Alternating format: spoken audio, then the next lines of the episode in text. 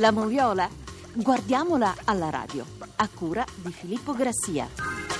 E allora benvenuti alla nostra moviola radiofonica realizzata in collaborazione con Lorenzo Baletti in redazione e Claudio Rancati alla console. Partiamo dall'anticipo di oggi alle 12.30, Sandora Torino, 1-1 il risultato. Al 36esimo l'arbitro Calvarese, siamo sul punteggio di 0-0, annulla un gol della Sandora per fuorigioco di Maxi Lopez, giusto, perché? Perché l'argentino devia in porto un tiro di Berardi che a sua volta aveva ripreso una punizione di eh, Maresca finita sulla traversa, ma l'attaccante è blu cerchiato e oltre tutti i difensori Granata e l'assistente Nicolai alza subito la bandierina. Ed eccoci ai due rigori che hanno deciso il risultato. Al 69esimo il primo che porta in vantaggio il Torino, Soriano mette giù Cerci, nell'area doriana l'arbitro indica correttamente il dischetto e Bianchi segna di prepotenza. A sei minuti dal novantesimo il secondo lo provoca Glick che nel cuore dell'area granata manca il pallone sgambetta ed Eder.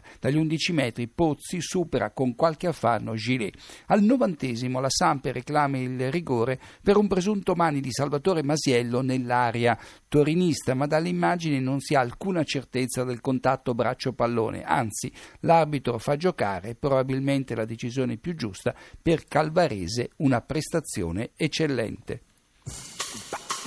Ed eccoci a Bergamo, dove l'Atalanta ha battuto il Palermo all'88 con un gol di Raimondi. Nel primo tempo le squadre reclamano un rigore per parte, direi con una certa fantasia. Di questo parere anche l'arbitro Giacomelli.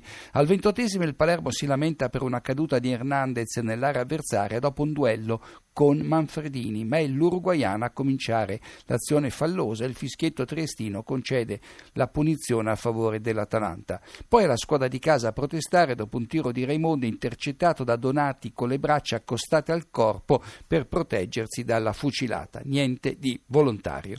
Al 39 il Palermo va in gol di testa con Mugnoz su punizione di Ilicic da destra, ma l'arbitro annulla per il fuorigioco dell'argentino all'incirca un metro oltre la linea difensiva dell'Atalanta. E poi Cigarini, finito a terra, intercetta con il petto, non con il braccio, l'incursione di Bertolo. Giacomelli vede bene. Nel finale l'arbitro, e forse questo è il suo unico grave errore, si limita ad ammonire Troisi per un brutto fallo da dietro su Dybala. Il fallo, a mio parere, è da rosso pieno.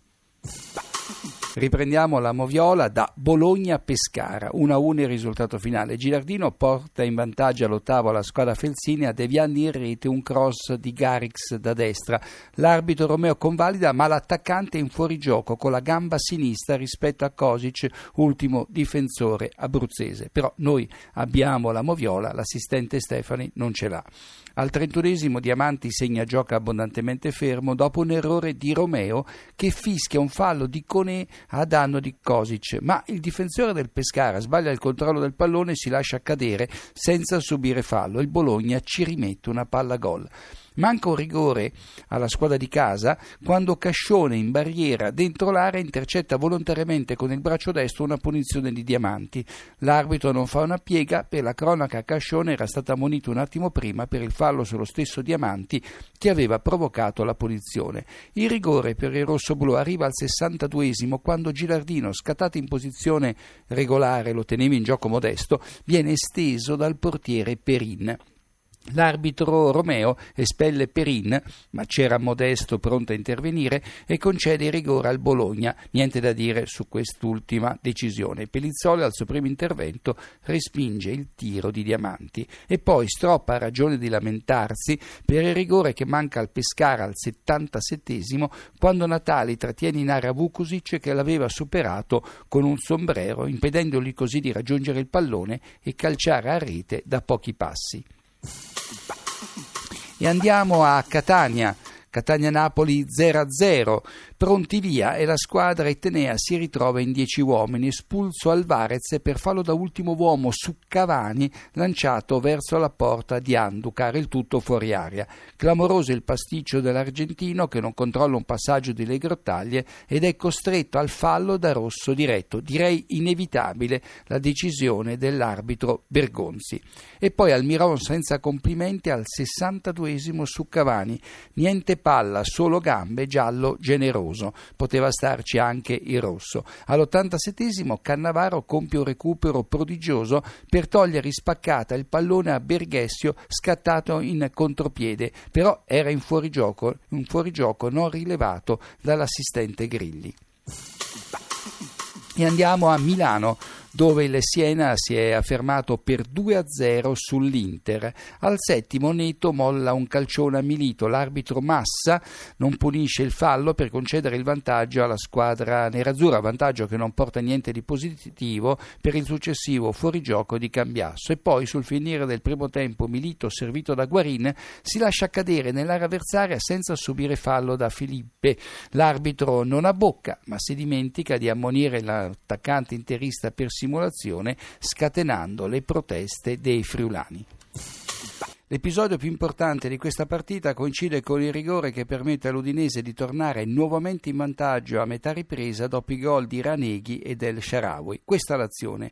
Zapata aggancia la caviglia di Raneghi impedendogli di calciare. Di Natale riprende il pallone lo spedisce in rete, ma l'arbitro Celi non convalida avendo fischiato il fallo un attimo prima.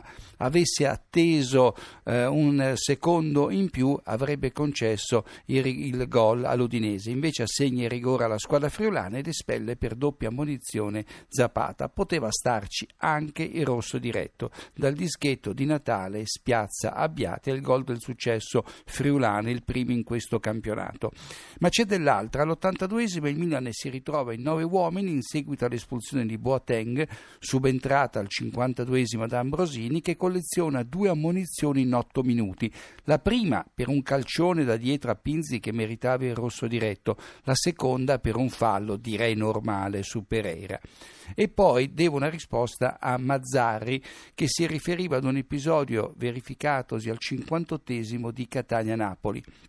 Le Grottaglie interrompe con la mano un'azione pericolosa del Napoli, intercettando un passaggio di Pandave diretto a Cavani che si sarebbe trovata tu per tu con Anducar. Per l'arbitro basta il giallo, ma poteva starci il rosso perché? Perché il difensore interrompe una chiara azione da gol. Di qui la protesta di Mazzarri.